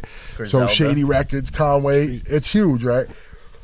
Excuse me. But then he's got a bunch of other records. I'm on I'm on the vinyl a few times and it's pretty dope. He had to cut like a lot of records because with vinyl you could only fit a certain amount on each side. Right. So he had to cut a bunch of stuff, and he's doing this through a distribution uh, company overseas.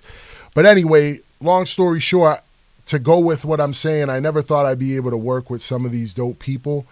Uh, we got a joint with Kool G Rap on there. No fucking way. Yeah, so Kool G Rap is No. like he's like my top five. He's That's one of like, my. He's one. He might that's be my, my, top guy. five. too. That's He's my definitely guy. he's one like, of my favorites. and he makes it cool to have a lisp, which you know I do. So like he makes it cool, Hey, like because he can rhyme, and like I look at him and I look up to him. He's so nice, man. He's so lyrical, and he's still relevant today. He's still Yeah. putting out music, um, and, and I'm just like, yo, I'm just honored to be on a track, you know. And M dot.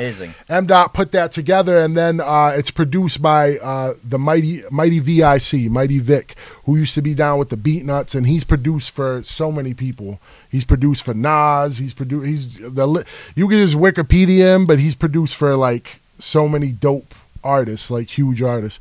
So I'm really excited for that joint. But as far as local cats, man, I, I respect like what a lot of these cats are doing. Uh, I've worked with a lot of local cats. I'm always willing to work with more. You know what I'm saying? I respect like uh, Latab and Oblivious. Those are the homies. We've got some stuff in the stash. I've worked with them a bunch, and there's a bunch of other cats that I, I, you know, who I really like to work with. I'll put it out there now and see if we can make it happen. Paranorm. Oh, Paranorm's shout really out dope. Paranorm. We So- had him here before. So Yeah. that that's He's, the he's homie. actually supposed to be on soon. So Yeah, it's he's interesting. coming back. That's soon. Yeah, that's the homie right there. And he was actually he came to uh, one of our video shoots back in the day. We had a video, me and M Dot called Earn It. And he came to the video shoot. I met him there. We chopped it up, and he's just a cool brother, man. And he's, He's just he's, he's a dope fucking MC. awesome. Yeah, he's a that's cool one of our. So I like to work. episodes we've had. I'd like to work with him. That's what's up, man. Yeah, that's a good one. That's a good one. Shout For out sure. Paranorm. So, can we get any revolutionary uh, merchandise? Is that coming soon? Yeah, I want to. So I want to work on that. Um, I, I'm hoping to like because you know we want to do the shows and stuff. So I'm hoping to have maybe some stickers. Um, I had to talk to this guy about that. We haven't gotten too much into it, but where uh, Dream Chaser, the video is going to be coming in a few weeks, and then we're shooting a video uh, for A Game when Mayhem comes up, and then I think somewhere around then we'll start talking about like setting up a little show run and maybe get like some merch, like some shirts and some stickers and stuff. Okay. Um, I definitely need some shirts and stickers. yo, by the way, yeah, yeah, Get this I guy got you. shirts and I got you. I got you. Yo, by the way, if you've seen, if anybody's seen uh, the I Been video, in the video we're wearing bowling shirts, right? So me, him, and M Dot we're a bowling team, and we're going against another um, bowling team, and uh, our DJ JP is with us too. Shout out to JP. But um, on the back of the shirts we have revolutionaries. So I kind of we kind of do have shirts, kind of, but like it was like exclusive. yeah. So what I'm thinking of doing, and I'm going to talk to him about this. He might want to keep his shirt, but I'm thinking of doing a contest, right? Soon, I don't know when, but doing a contest where people do remixes, and we'll give them the vocals, right? They'll do some remixes, and whoever has like the the best remix or whatever, we'll put it out digitally, and that person will win maybe like I don't know, like a gift card, like hundred bucks, a shirt, and some merch, you know, CD, whatever, you know. So I, you know, I haven't thought it out completely, but it's something I want to do. I've been wanting to do a contest for a little bit for this album, so that might be something around the merch time when we start coming up with that. I like that idea. so Keep an eye out for that merch. yeah, Yeah, man, excited. yeah. So Definitely. And those remixes. Yeah, yo, Yes, and if be fun. anybody, so if anybody listening wants to check out the music or follow us like on social media or whatever, um, if you want to check out the album, go to Linktree slash Revolutionaries. So Linktree slash Revolution. If you put that in Google, it'll just pop right up, uh, and you and that'll take you to whatever streaming platform, Bandcamp, whatever. It has everything on that one link. And then if you want to follow us on social media, I'm at RevoVMS. So R E V O F E M S. Uh, no spaces, no underscores, just at RevoVMS. And Ella, Yeah, for me, um, on Twitter it's at Godilla, and on Instagram is at the bees T H E B E E Z one seven six. Okay. Perfect. I remember I had a hard time finding you a face. yeah, Because Yeah. because I'm new to all this. Another thing I had to learn from Rev. He was like, "Yo, you got to get all your handles to be the same." And I'm like, "Why?" I was trying, you know, uh, we're Yeah. working on the branding. We're working on it. I'm like, you want it universal so that no matter where they search for you, it's the same on every Right, platform. for real. So that's why for me, it's at RevoVMS. No matter where you, Facebook, SoundCloud, whatever, it's at RevoVMS. Always the same. So we're getting there, you know. Baby I got him to change Baby his Twitter name. It was different before, so now it's like Godilla. So, All right. and then his Facebook is uh, Godilla Lives. Okay. So, Okay. but yeah, We're getting there. we Yeah, got one there. step at a time. It is tough. Baby steps. I got some pants that fit. You know what I'm saying? I got. That's important. That's Trying to get my handles right. right now. yeah, God, believe me, I don't get social media either. I'm brand new to it. Yeah, as well. Owen, I had to make him I- get an Instagram when we when he joined the podcast. Actually. Yeah, man. was like, bro, if you're I gonna be on this podcast, you got to be on social media. Yo, it's it's really key. It really helps. Yeah. it really Yeah. does to help to like to create the awareness and stuff. But you guys also have a great setup. I like how you have everything. You know what I mean? This is like branding. You know what I mean? You Yeah. want them to always see it. That's the that's you know. That's the And I love the shirts, by the way.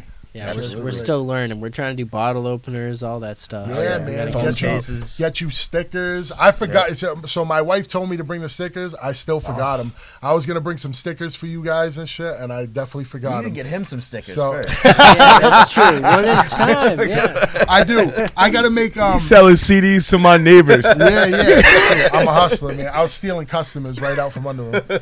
But yeah, no. I, next time I, I I have to come back. You know what I'm saying? We'll come back, promote some other stuff, and uh, I'll bring you guys some merch. Definitely. Absolutely. Perfect. Come back anytime. You have to send me your sizes and stuff. We'll talk in the DM, and uh, I'll make sure I bring you guys some stuff. of course. Love it. I Love like to go Thank big. you. So yeah. Yeah. Thank you. No problem. Thank you for having us. Thank man. you very much for having us, man. This is dope. So we got RevoVMS, Godilla. Godilla, Godilla. everywhere. Or at the bees. At the Bees. Yeah, there you go. Perfect. Episode 96. It's a wrap. Revolutionaries. Go get it on all streaming platforms. Yes, sir. Yes, sir.